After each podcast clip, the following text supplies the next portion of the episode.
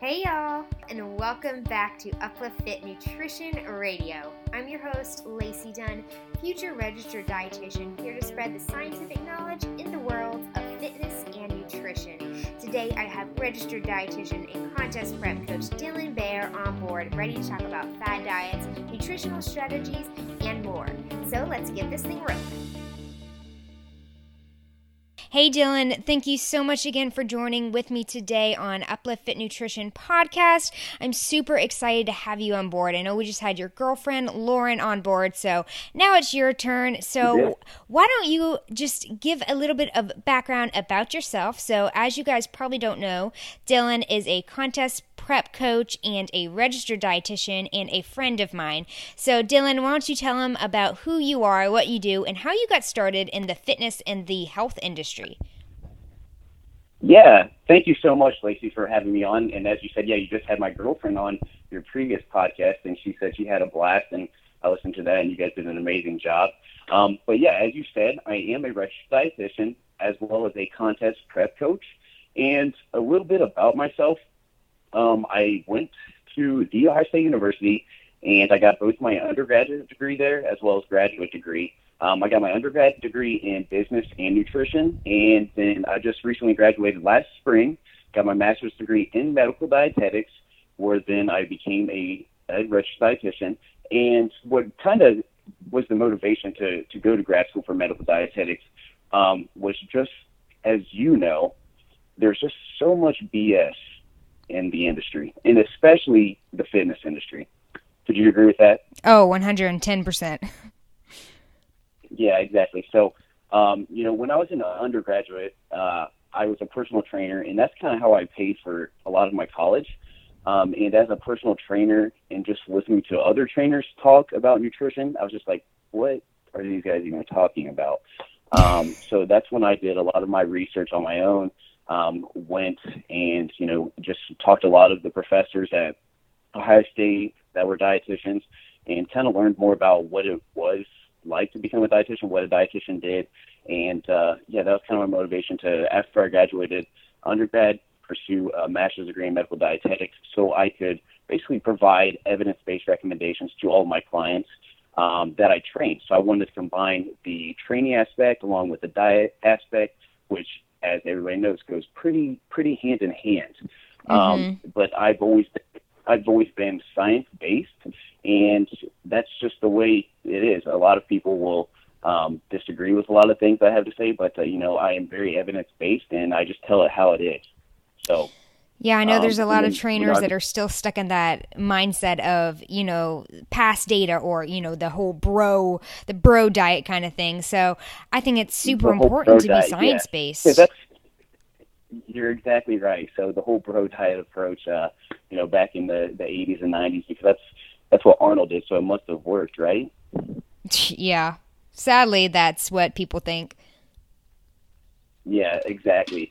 Um, but yeah, so and then I told you I'm, I am a contest prep coach, and the motivation behind that was because my dad's actually a contest prep coach down in uh, the Tennessee area, and that kind of sparked my interest in the bodybuilding and fitness world more. Um, you know, and he has his own approach, uh, you know, and I tend to disagree with a lot of his approaches because you know he he grew up around the Arnold era as well. Um, but that was kind of my motivation to specialize in the contest preparation, uh, and you just so many people are just don't know. They're unaware of all the stuff and the protocols that a lot of these contest prep coaches provide their clients with. Uh, that's just really there's no science behind any of it. Okay, um, and that's my motivation currently. Uh, and within the past year, especially, I've been growing my uh, my team Baer Aesthetics, and we've been growing uh, and trying to bring the world of dietetics to bodybuilding. Okay, uh, it, there's just truly not much science um, if any at all. There's kind of just like these crazy um, eat clean, you know, feel follow this meal plan dietary approach, eat 600 calories a day, let's do cardio and you know hours on hours every single day kind of kind of thing. Um, and will that yield results? Yes. However, it's not optimal, nor is it healthy. So as a dietitian, I want to implement health. Um, and then when you implement health and you try to make things more fun along the way, results will follow and and that's kind of my motivation to you know the contest prep uh, coaching aspect. So. Yeah, I just love that. And I love your mindset and what you just said because with health, like when you're 100% healthy, when you're fueling your body, you can give actual 110% towards your goals. If you aren't properly fueling your body, you aren't able to do that. You aren't able to be your best and do your best up on stage. Yep, you're exactly right. And and I couldn't tell you how many uh how many of these people that are eating the 600 calories a day diet, you know, doing hours of endless amount of cardio. Um, none of them are going to tell you that they're they're running at the optimal rate. You know, a lot of them are just going to say, yeah, um, you know, sacrifice the win kind of mentality. But there are other options out there, and that's truly my motivation is to, you know, every day, you know, preach and, and educate others that just don't know better. Um, that there are other safe, healthy, and more fun alternatives to uh, to do things like for prepping for a bodybuilding competition. Yeah, as much as there's bad info about prepping, hands down, you can do it the right way. So, what would be yep. your favorite part about um, your internship and the things you learned about being a registered dietitian? So, that's a good question. So, um, for those that are unaware, you have to do a, uh, in order to become a registered dietitian, you have to do an internship. And I believe it is 1200 yes. hours. Yeah. Is that right, Lacey? You're mm-hmm. getting ready to do it. Yeah, 1,200 hours, which is a lot, especially when it's you realize it's unpaid. Um, Great. So again, that's where where the yeah right. It's just so ridiculous.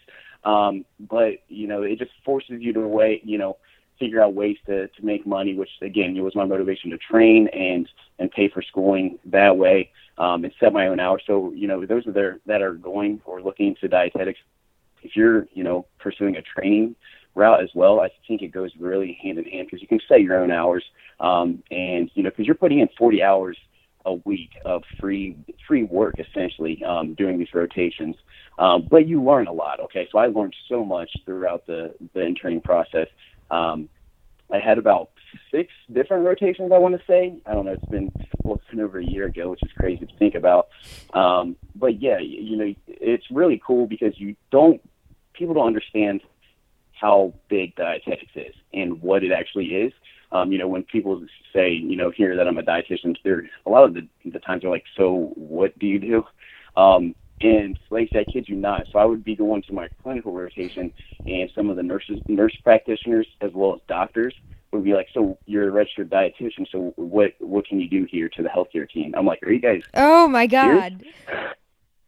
Yeah. So um, you know, it was it was very fun kind of to you know show the healthcare team where dietetics comes into play. You know, um, from a clinical standpoint, what we can do with the patients as far as education goes.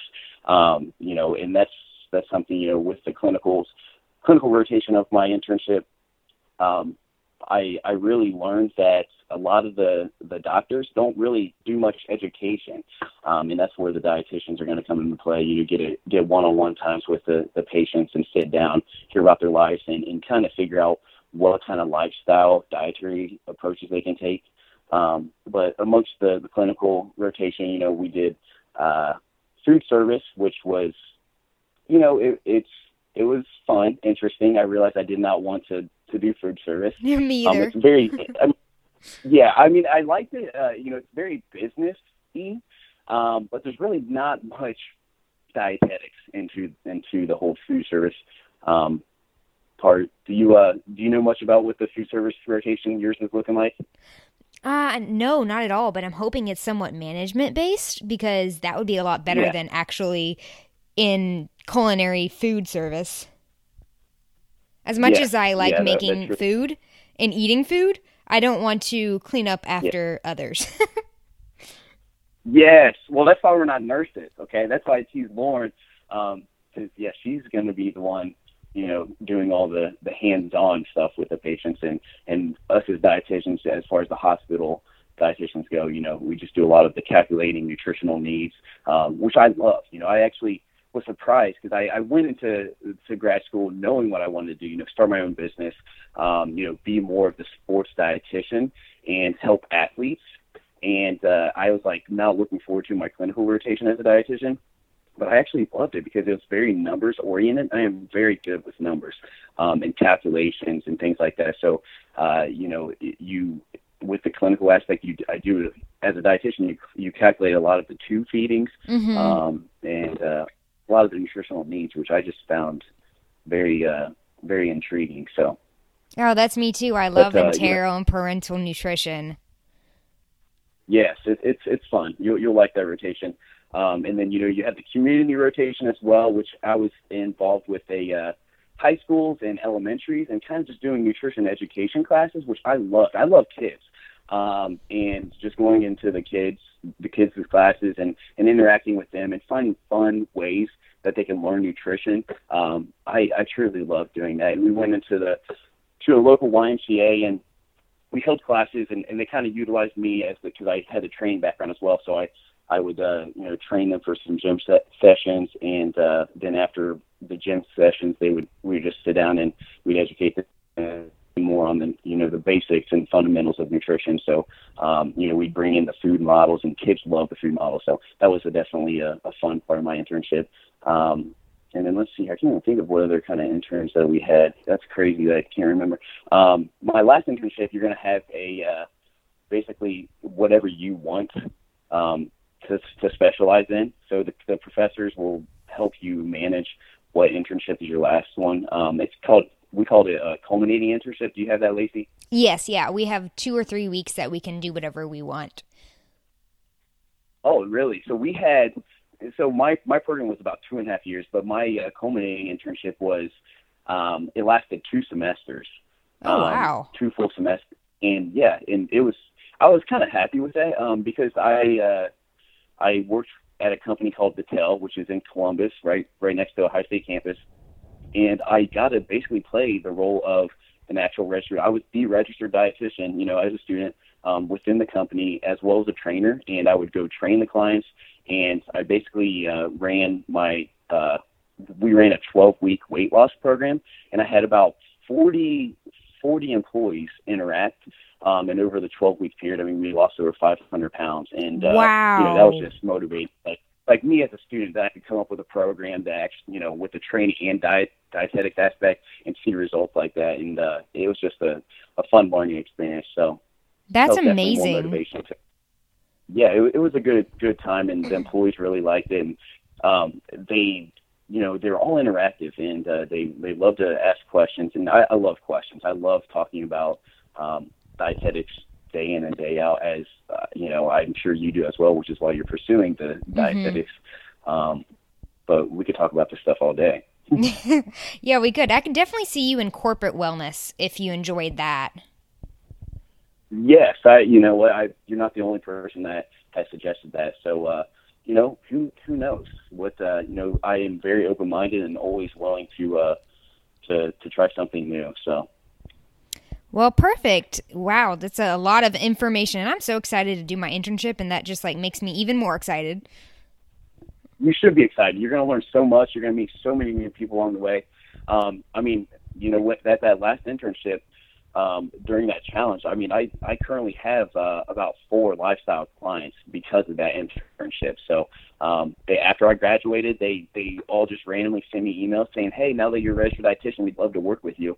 Um, and that's just that's just truly humbling to me. You know that um, they enjoyed it so much that they're actually willing Mhm. to pay for my help after I graduated. So um, you have a lot to look forward to. So I'm excited for you. Thank you. Okay, you have me to ask questions too. So Um, let's go ahead and jump into this Q and A. Answer these questions that um, our followers our listeners have asked us. So I know both of us have questions. Um, so let's kind of like talk back and forth, um, and each other Yeah. answer these questions. Uh, did you want to start with a question, or did you want me to start? um, I, it's up to you. I don't care. I've got some. I'll, I'll go ahead and start us off. Um, Okay. So I did have I have uh, a question, and it's really not a question, but it said meal timing, and you and I both know that this can go a couple different ways. So uh, I'll let you just chime in as far as meal timing goes, um, and what are your thoughts of, of meal timing and uh, how you utilize it with yourself as well as you amongst your clients. I think in regards to meal timing, the most important thing is that you spread out for um at least for gaining lean muscle and keeping on muscle, is you spread out your protein throughout the day. Um, that way you can hit your muscle protein thresholds at max. Um, I don't think there's a certain number of meals a day that you should eat. I think it's definitely Yeah. individualized. But and eating, you know, six meals a day is not better than eating four meals a day, which is not better than eating three meals a day. But um, You got it. Yeah, I think in regards to meal timing, the most important thing would be that muscle protein synthesis thresholds, and also in regards to performance for workouts. So making sure that you're eating Yep. quality food at the correct time for your workout. What about you? You you got it. I mean, you you you nailed it. So uh, you, I agree with everything that you said. Um, you know, and I think a lot of people, the whole meal timing goes, uh, and I'm sure you've heard it. You know, you've got to eat every two to three hours to quote unquote, you know, stoke the metabolism. Okay, um, you know that is a big misconception uh, in the fitness area. You know, a lot of people that come to me just to lose weight. Uh, you know, they're like, I have to eat, you know, six to eight meals, don't I, a day, and, and every two hours. And you know what? If you like doing that, by all means, go ahead and do that. But it, there's there's nothing that's going to get you. You're not going to get better results in doing that. Okay. Um, that that was actually the whole meal timing. Uh, you know, eat every two to three hours. I believe was sparked by the uh, the supplement company. Believe it or not, so the, the supplement industry.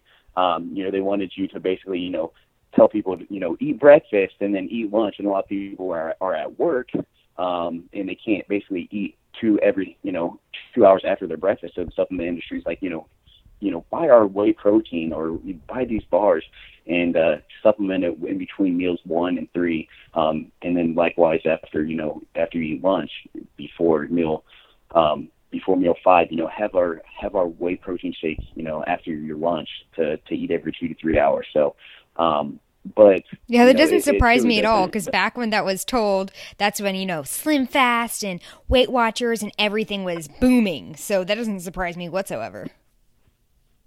Yeah, you're you're exactly right. Um, meal timing, you know, it it just depends on your schedule. So uh, I I leave it up to my clients. I I tell them, uh, you know, if you can eat six meal six meals a day and you enjoy doing it, by all means, go ahead and do that. But a lot of people's schedules just don't um, line up to that. You know, they're on the move, and uh, you know, as a college students, you know, college students are on the move as well. So uh, if you're at, in class, you know, eight eight hours of the day, you, you know, sometimes it's hard to eat every two to three hours. So um, if you need to eat, if you can only eat two to three meals a day, you know what? That's you can go ahead and do that. What ends up mattering at the end of the day is total caloric intake and macronutrient profile of the total calories. So would you agree with that? I would 100% agree with that. Now, I know we, um, I think So- it was you who mentioned something about, um, mentioned to me, you know, pre workout nutrition. So you eat your pre workout and then you're like, you're still in that muscle protein threshold pretty much a little bit through your workout After and after your workout. workout. You're Yeah. exactly right. Yes. Um, so, and, okay, so we're going to talk about the, the post-workout anabolic window, so to speak. So everybody's, um, how many people have, you know, listening have seen the, the person in the gym finish that last rep and, and go to the locker and hurry up and scarf down that shake because they don't want to miss the post-workout anabolic window. Um, yeah, I mean, there's plenty of science and evidence debunking this as a myth. Uh, you know, what's actually more important than post-workout nutrition is the pre-workout nutrition. I would Um, agree. Just think about it. I mean, you're you're consuming a meal. Um, you know, everybody's gonna be different. You know, some people like to eat a meal two hours before they train, one hour before they train, thirty minutes right before they go to the gym. Um, it doesn't matter. You know, you're gonna still be digesting that that meal for hours afterwards. Okay, so um, you know you're gonna elicit the same kind of anabolic response uh, to the post-workout meal um, if you eat it two minutes after your last rep or a couple hours after your last rep. So uh, pre pre workout nutrition trumps post workout nutrition. Um, and for those of you guys that like uh, like to read the science and literature like Lacey and I do, um, there's a paper. It's called Nutrient Timing Revisited. Um, is there a post exercise anabolic window? And the the writer of this is named um, Alan Aragon. Have you heard about this paper, Lacey? Oh, yeah. I, I love Alan Aragon. He's Yeah. fantastic. Alan, Alan Aragon, yeah. So if you guys don't know who that is, Alan Aragon is just he is just one of the top dogs in the in the fitness industry, and And he's uh, nice and you he's know, humble. he is very humble, and I just love him. He's hilarious. Um, just an all around great guy. Um, but yeah, he's got that that paper, and it just basically just it, it uh, debunks all the the myths as far as nutrient timing goes, and especially that that post workout anabolic window. Yeah, a lot of people don't understand that your your your muscle protein synthesis is elevated for up to 72 hours after. So yeah. people forget yep, about that. Right. Yep. And uh, you know, you talked about earlier the the protein threshold. And there's a there is one question that we got asked, how much protein she said synthesized. She said how much protein can be synthesized in one meal, but I'm thinking that she means absorbed. Um, but since you mentioned the threshold, you know, you want to talk a little bit about that, and I'll chime in as well with that. Yeah, I don't think there's any specific because there's various different um, studies that have shown different results. Um, of course, yeah. all the protein you eat is it's not just going to be like excreted if you have too much. It's going to be digested and utilized in some way. So I normally, from it. the studies I've seen, um, 25 to 35 uh-huh. grams is a typical dose for the best amount. What would be your yes. opinion? Yep, and I would agree with that. Yeah, 20 to 40 grams, you know, um, in a meal would be, you know, the most optimal optimal range of protein per meal. Um, but like you said, your body is going to utilize the protein no matter what. Okay. Um, a lot of people think that if you eat too much protein, it's going to be excreted through your feces. No, it, it, isn't. Okay. Um, your pro- your body will digest the protein. It's just going to take more time, and your body is so smart. It will actually slow down the overall digestion of the nutrients that you're consuming um, in order to digest it all. So if you eat 100 grams of protein in one sitting, versus eating it in multiple sittings, you know, you're at the end of the you know day or days, you know, your your body will still eventually digest all of that 100 grams of protein. Um, now, one thing to take note of is if you consume uh, too much protein, you know, a lot of people think it will be excreted through the, the urine, which yes, it, it can. Um, but first off, it's going to be converted into uh, glucose through a process called gluconeogenesis.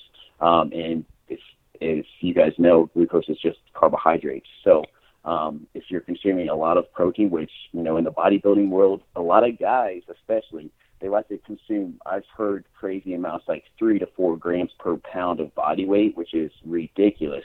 Um, your body is is gonna you know basically um, convert that into uh, into carbohydrates. So you're basically eating more expensive carbohydrates. And I would rather eat carbs than proteins, but that's just my personal preference. But uh, but yeah. Yeah, the only basis I can think about for that is either they're idiots, which I hate to say that, but um, either that or they want the thermogenic the thermogenic effect of eating protein, which oh um, yeah, yeah, yeah, the thermic effect of food. So yeah, which is very high. Um, yeah, but it's not going to make that much of a difference. Yeah, so it's probably option number one. Yep, you got it. So. Awesome. Um, I got a question. Who? Um, All right. Is it better to eat fats in place of carbs for fat loss?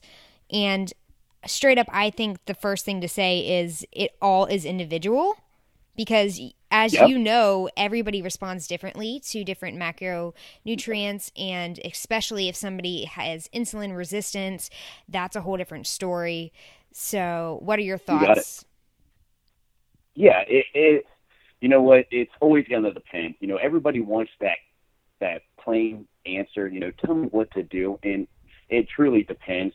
Um, which that's where having a coach can definitely be beneficial for a lot of you people um, because that's you know as a job as as a coach you know we got to figure out what works best for that individual um, you know it, looking at all my clients you know I've got some clients that that uh, you know personally like lower carbohydrates um, and they like higher fats and their body responds well to that. Whereas I've got some clients that you know it, they just they need carbohydrates in order to see fat loss. Um, and you know I've got some a lot of my girls. One girl who I just had compete in a bikini. Um, you know we went to the show and the lowest we got her carbohydrates was 250 grams a, a day. That was the lowest we ever went with her, um, just because her body thrived off carbs.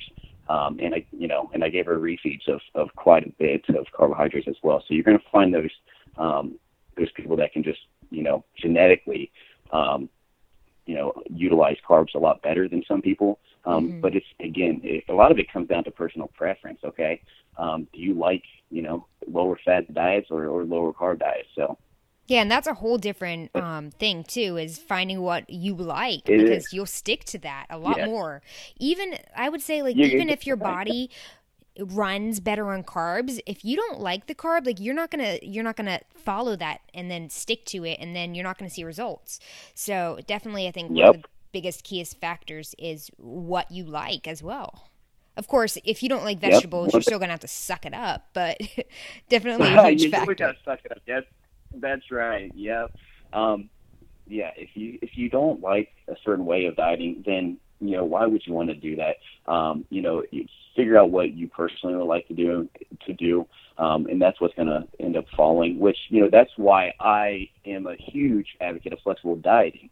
Um, you know, and I don't it's funny because as a dietitian, I hate writing meal plans. Where I can legally write meal plans, um, I choose not to because it is not a lifestyle. Okay, we determine, you know, I'm all about advocating and coaching people on how they can diet for a lifestyle and implementing flexible dieting for all my clients and teaching them how to do that. That is a lifestyle change. Okay, it's not an actual quote unquote diet.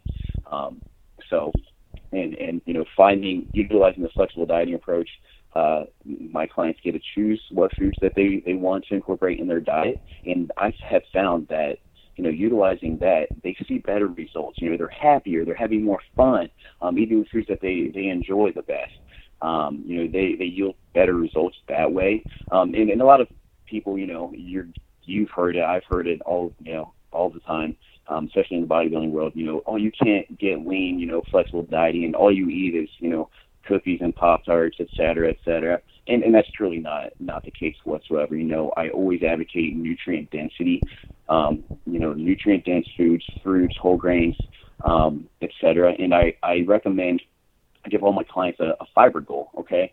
Um, a fiber minimum goal. And by doing that, it basically, um, you know, naturally will force them to incorporate nutrient dense foods um, into their diet. And then if they have a sweet tooth one night, you know, they're just they're craving something like a cookie or they're craving some halo top or something of that nature. You know what? If they've got all their micronutrients in for the day, by all means, you can incorporate those foods in so long as it fits with the macronutrient prescriptions that I've given them for that day. Yeah, it's a hundred times better to be able to fit something in that fits your macros that will satisfy that craving than to not satisfy satisfy that craving and go off on a binge or go off on your diet. Yep, yep, you're you're exactly right. Um, so we kind of steered away from that question, um, but to go off of that question, there's which it, it happens, you know, it, it, with both that's the way it's going to be, but. uh you know, I think there's some, some good information said there. Um, but to go off of that question, um, there was another person that asked us uh, low carb versus high carb. Okay. Um, and again, you know, we kind of mentioned a little bit about that, but, you know, I get this question several times a day. Um, you know, should I eat low carb? Should I eat high carb? And what people really need to take into consideration is, you know, what what activity are we looking at? Okay, what are we doing here? And again, so it always depends on the individual. Um, are we looking at you know somebody that's wanting for you know carbs for performance reasons? Because if that's the case, you know high intensity exercises, you know like sprinters and, and sports teams like football and wrestling and, and things of that nature are going to demand higher carbohydrates um, versus lower carbohydrates. Um, so you know, it, it truly depends on what activity and uh, what we're actually doing at the what the goal um, at test is. To, you know, before we can answer low carbs versus high carbs. Oh, yeah, definitely. And in regards to anything that has long distance running, marathon running, carbohydrates are your very best friend. You even need lower protein yep. if you're a like marathon type of athlete. If you do not have carbs, yep. you just will just dwindle down and not have good performance. So, super important for your performance to have those carbohydrates. I know I've I've been wanting to do a lot more research in regards to that. Um, and it, it was mm-hmm. really interesting to see the amount of carbohydrates that are needed for um, glycogen replacement for you know post marathon running. So very interesting research, but um, yeah, carbs are your best friend for that. That's for sure.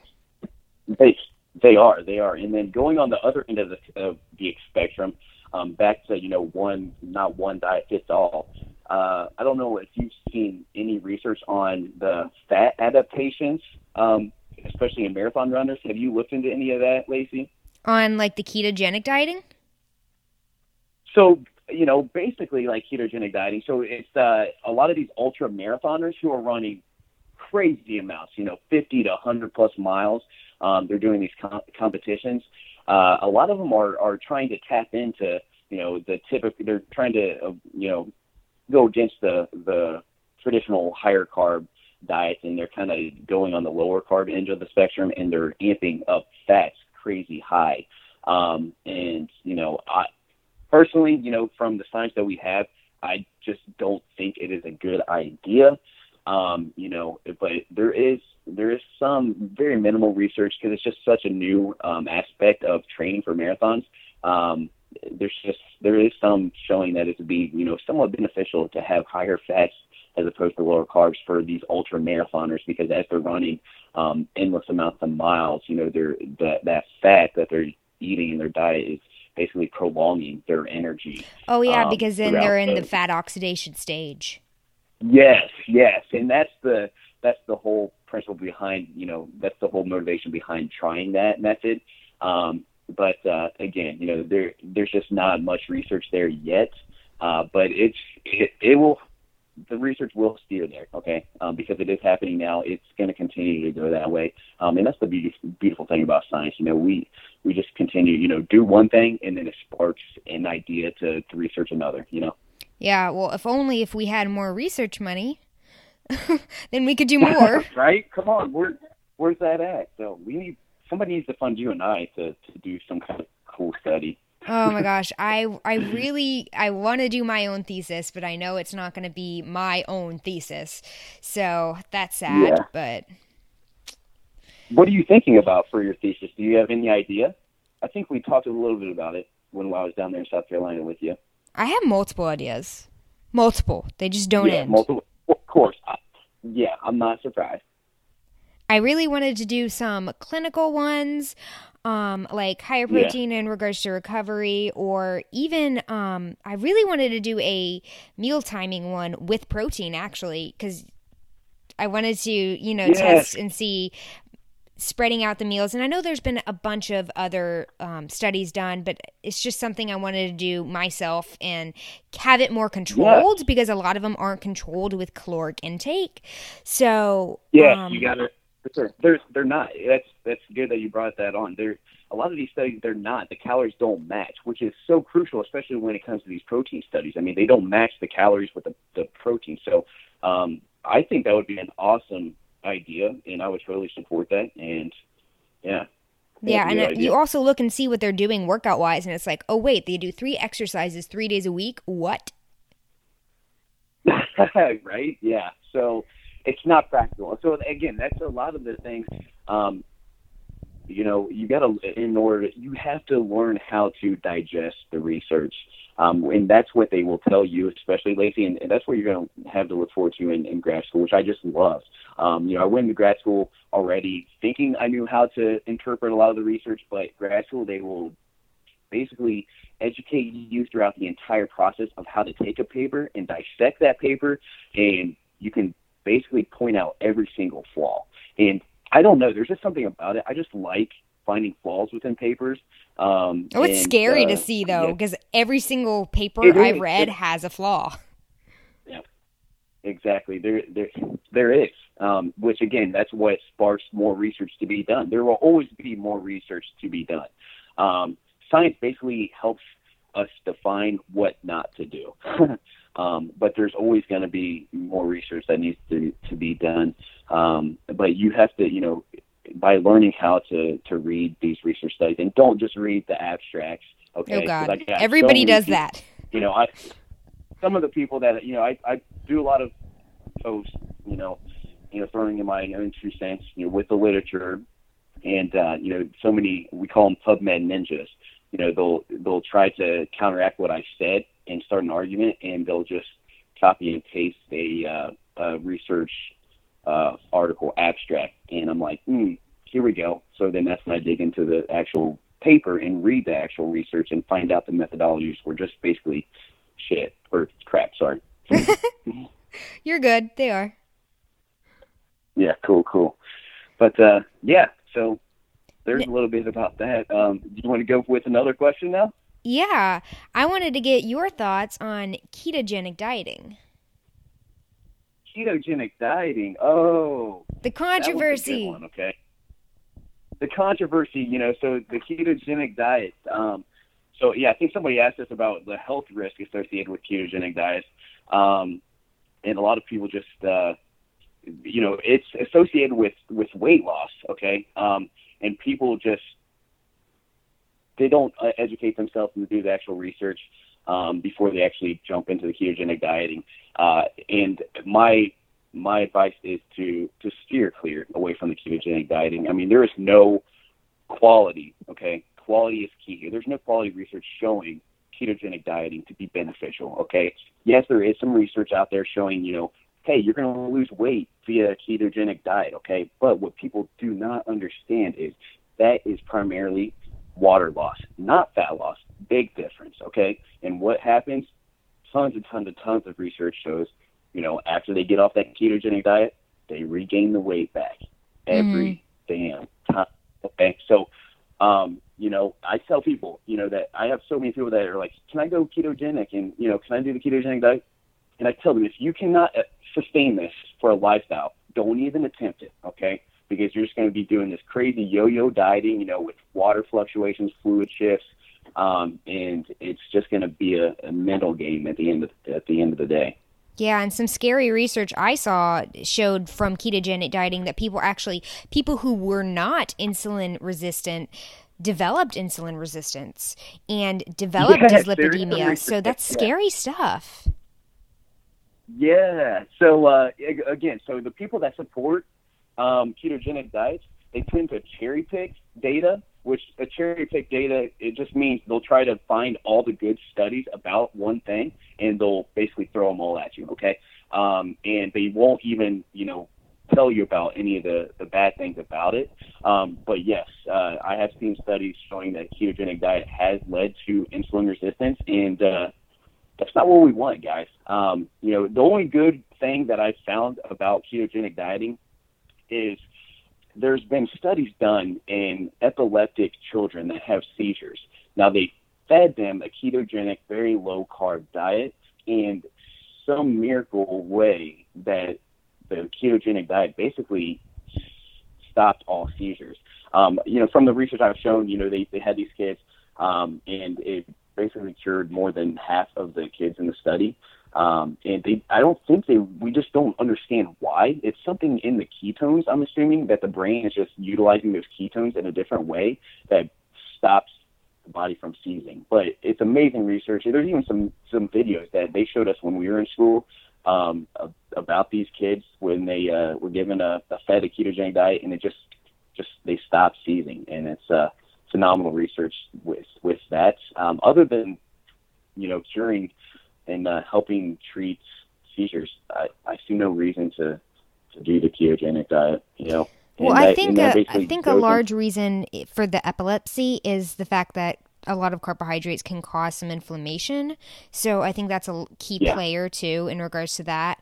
Um, I have seen some good research right, with ketogenic yeah. dieting on cancer. Um, very very awesome yeah. research so that's actually another thing i wanted to myself go into research um, I yeah. wanted one of my internship places was um, a cancer research facility that actually gets a good amount of funding. Um, so I was really hoping to dive into that. So I'm hoping to do that as well in regards to my own master's degree somewhere, somehow. But yeah, very cool. Excellent very cool. research. Yeah, there is. There is some research um, from the studies that I've shown with the cancer and ketogenic dieting. It uh, you know they have a tumor present and uh, you know, it basically would would decrease the overall size within the tumor. Is that what you're, you know, some of the studies that you're talking about as well? Yes, yes. Of course, there's some studies Yeah, too is, that yeah. have debunked all that, but Yeah, exactly, exactly. Um, but uh, you know, honestly, from the one, the couple studies that I've seen from that, another thing uh, was it wasn't the keto, it wasn't just you know from the low carbs. It was the overall caloric intake was pretty suppressed. Um, so you have to look at it from that aspect as well. Um, you know, total calories, the total calorie caloric intake. Um, but you know what? It, it's yeah, there is some research showing that it can help with uh, decrease the size of tumors. So, yep. very interesting. Is there any other fad diets that we could talk about? Oh my gosh, you know, there's several. We would be here for days, Which ones annoy you the most? yeah. What? Which ones annoy me? Yeah. So I yeah. So we talked about it. You know, uh, so keto diet basically goes into paleo diet. Okay. Um, and that one, I'm telling you what, especially because I've had CrossFitter, I have CrossFit athletes, um, and almost nine out of ten times they're coming to me and they're going, they're they've done or are doing a keto or a, a paleo diet. And for those of you, for, for those that are unaware, it's just a basically basically a diet that uh, our ancestors, so to speak, ate back in the day. Um, you know, it's just they're supposed to eat just nothing but meat, fish, poultry. Uh, preferably, it has to be grass fed. Um, nuts, seeds, fruits, vegetables. That you can't have any um, added sugar or alcohol. Um, in true paleo people, you can't even have coffee. So, and I know several people that You can't have that are drinking coffee? coffee. Yeah, so that's the legit paleo diet. Okay. Why would you do that? It's like it's like you tell me you're paleo, but you're really not. You're like half paleo, if that's the thing. um, but yeah, um, but that one's that one's a fun, fun one with the CrossFitting uh, industry, which is crazy because again, back to the high intensity exercise. CrossFit is so high intensity, you know, energy demanding work, and I've done it. I love CrossFit. Okay, I love CrossFit, um, and I need my carbohydrates for that CrossFit. Um, so why would you have a lower carb approach um, before going into to CrossFit WOD? I have no idea. Um, but yeah. Yeah, what I've do you seen. think about the paleo?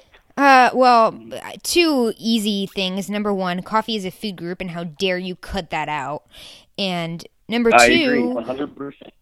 um, freaking ancestor died at the age of 15. Why would you want to diet the way people did when they Yeah. died young?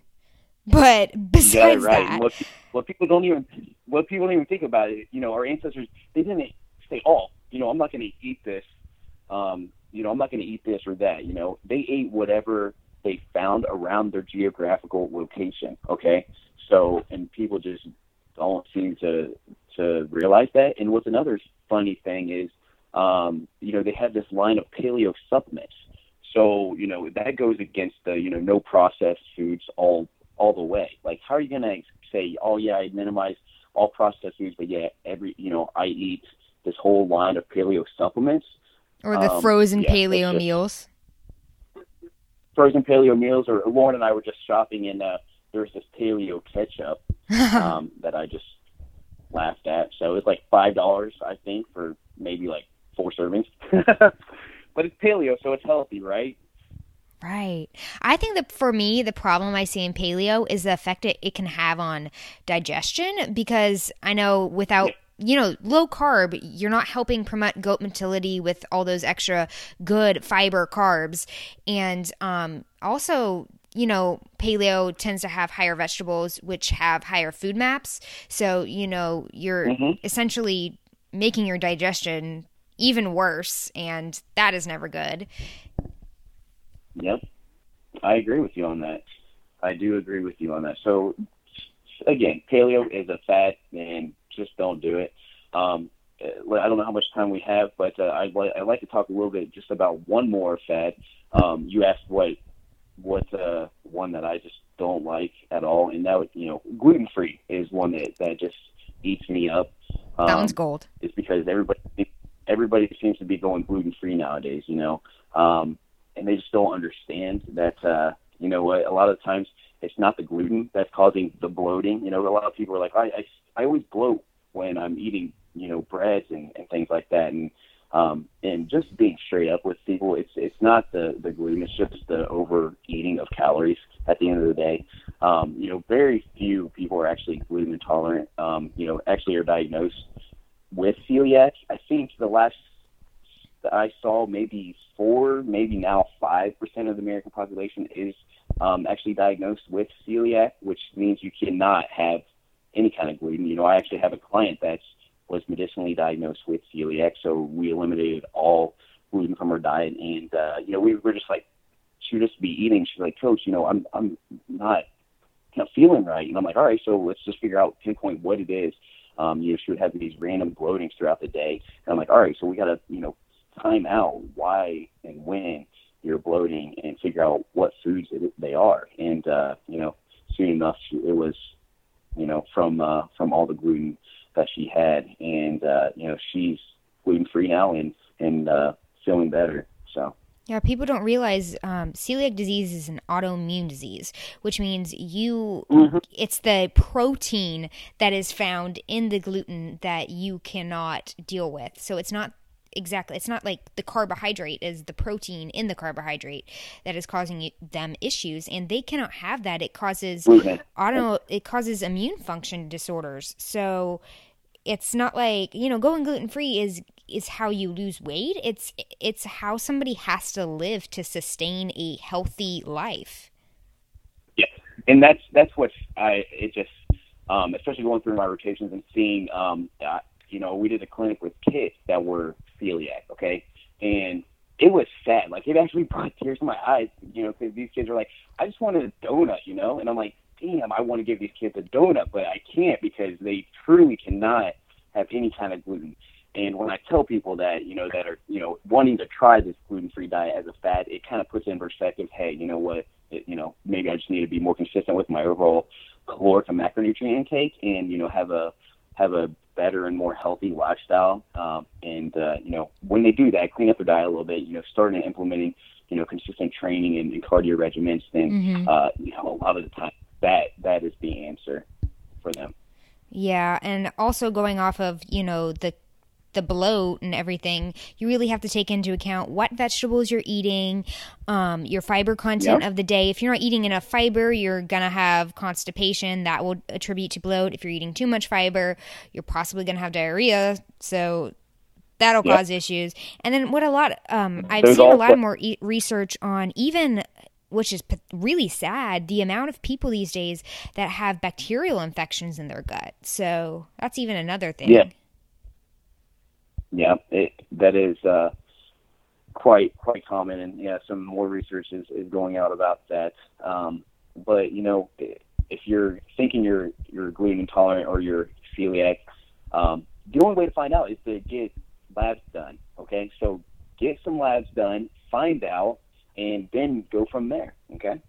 Yeah, if you're an, even, I would say for anybody, always have labs done once a year if you can. Yeah, and that Yep, I agree. That's what I tell all my clients. You know, they're like, "Can I get get some lab work done?" And I'm like, "Yes, yes, yes." You know, I I encourage that. Anytime you can get lab work done, um, it just allows it to know that much more about your body. And I try to dial in each of my clients' bodies down to a science. You know, try to figure out the ins and outs of every little thing about their body so we can better get them results.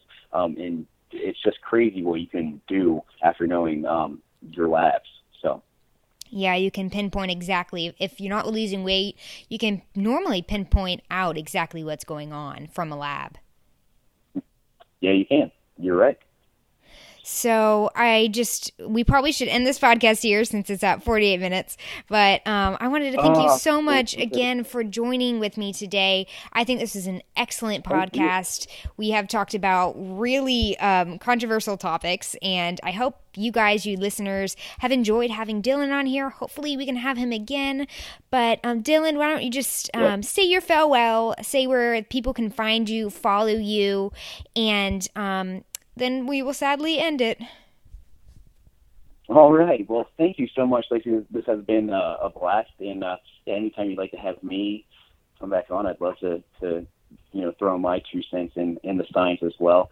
Um, but yeah, you guys can follow me on Instagram at Dylan Bair underscore RD, and that's Bair B A I R, um, not Bear like the teddy bear, but uh, people get confused. But uh, yeah, so um, yeah, thank you so much, Lacey, and uh, yeah, I look forward to to chatting more with you in the future about this these topics. Thank you. Do you have a website at all people can go to? Yeah, you can go to uh, if you're interested in coaching, um, Bair Aesthetics at G or at, sorry, bairaesthetics.com is my website, and my email is bairaesthetics at gmail.com. Dylan would be one of the amazing prep coaches. If you're thinking of competing, I would definitely trust to have you and your metabolism in his hands. So thank you so much, Dylan. Um, so much. I will talk to you later and stay on the podcast so we can chat a little bit more. All right, cool. Thanks, Lacey.